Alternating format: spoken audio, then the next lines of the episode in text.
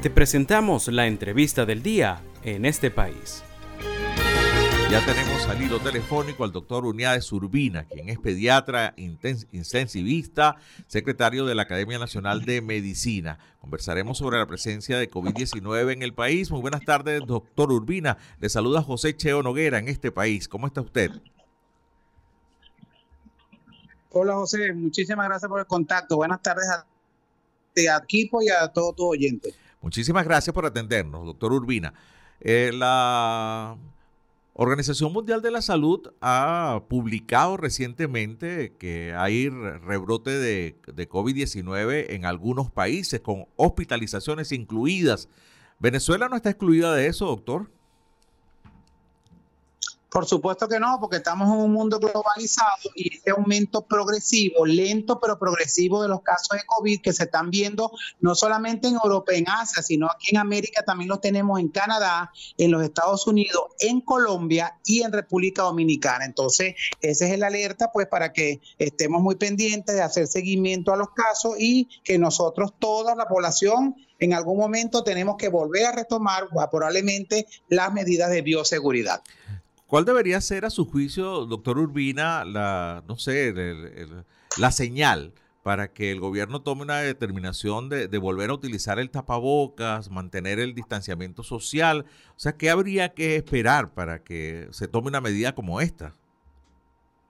Sí, lo que esperamos de un, de un, de, del Ministerio, de las autoridades de salud responsables, es que deberíamos seguir haciendo, que lo hicimos muy poco durante la mayor crisis de la pandemia, la serología, el diagnóstico para coronavirus. La persona que va al hospital o a la clínica que se siente mal, en la privada pues lo tenemos, pero eh, cuando van al hospital público, que es la mayoría de nuestra población, cuando acuden con alguna sintomatología respiratoria, sobre todo, no hay cómo hacer un diagnóstico definitivo de coronavirus. Entonces uno puede por clínica y epidemiología, bueno, orientar el diagnóstico a dengue, a chikungunya, a zika, que también están circulando, a coronavirus, que sería el caso más importante, pero sin serología, José, estamos trabajando a ciegas. Entonces lo que se espera es que el gobierno nacional deberíamos tener todos los hospitales la serología para así, dependiendo cómo van aumentando los casos epidemiológicamente hablando, pues tendría que instaurar o no las medidas estas de bioseguridad, que nunca debimos haber abandonado de paso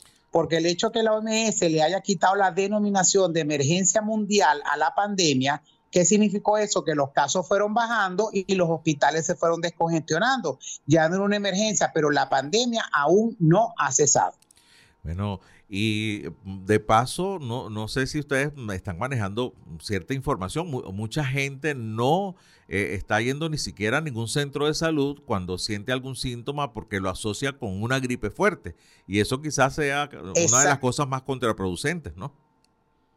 Exactamente, la gente como que dice entre comillas gripalizó cualquier sitio. No, esta es una gripe, pero usted no es médico, usted no sabe si es gripe o no, porque el coronavirus, así como dengue, así como zika, así como chikungunya, adenovirus y la misma gripe, pueden pasar como si fuera una gripecita, pero al final su diagnóstico serológico es lo que va a decir qué patología fue la que usted sufrió.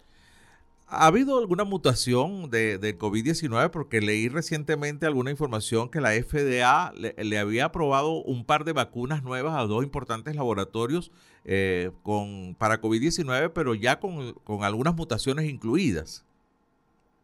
Sí, para la cepa ERI, que la AG5 y la A286 probablemente, pero lo importante es que inclusive las vacunas que tenemos aquí en Venezuela, que la llaman la china y la rusa, también son efectivas contra estas nuevas variantes del coronavirus. Lo importante es que la persona, además de cuidarse individualmente con medidas de distanciamiento físico, lavado de manos, el uso de la mascarilla cuando va sobre todo a lugares de concentración como hospitales, clínicas o algunos eventos nocturnos que no tengan ventilación natural, pues deberíamos seguir colocándonos la vacuna seis a ocho meses, o sea, después de haber tenido la última dosis o haber padecido la enfermedad.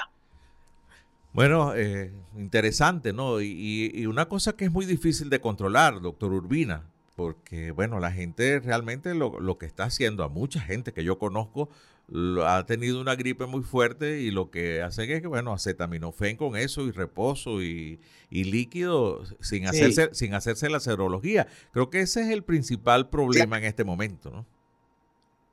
Sí, señor, y afortunadamente estas nuevas cepas, sobre todo la ERIS, es menos bueno, sí, sí, eh, realmente eh, eso es, doctor Urbina. Bueno, le agradecemos muchísimo este contacto. Creo que el llamado entonces es a usar el tapabocas en sitios cerrados, doctor. Transporte público, eh, áreas de, prestación de servicios de salud, ¿no? Y, bueno, lavarse las manos. volver quizás a las medidas iniciales sería el consejo en este momento, doctor. Totalmente de acuerdo contigo, eso es así y dependiendo cómo vaya la evolución de las nuevas cepas, pues se tomarán otras medidas. Bueno, muchísimas gracias. Es el doctor Unidas Urbina. Gracias a ti. Quien es el vicepresidente de la Academia Nacional de Medicina. Bueno, muy pendientes. Hay COVID de nuevo, también hay dengue, también hay Zika. Eh, y lo digo con mucha claridad. Eh, ninguno de nosotros somos médicos para para saber si un, sentido o una gripe, sentirse mal por lo que pudieran ser eh, los síntomas de una gripe fuerte, bueno, usted no sabe finalmente qué es. Eh, lo importante es que, bueno, no se automedique, vaya y trate de hacerse una prueba de serología si está a su alcance, evidentemente. Esto fue la entrevista del día en este país. Para conocer más el programa, síguenos en nuestras cuentas en redes sociales. Estamos en Twitter e Instagram como arroba en este país radio y visita nuestra página web www.enestepais.info.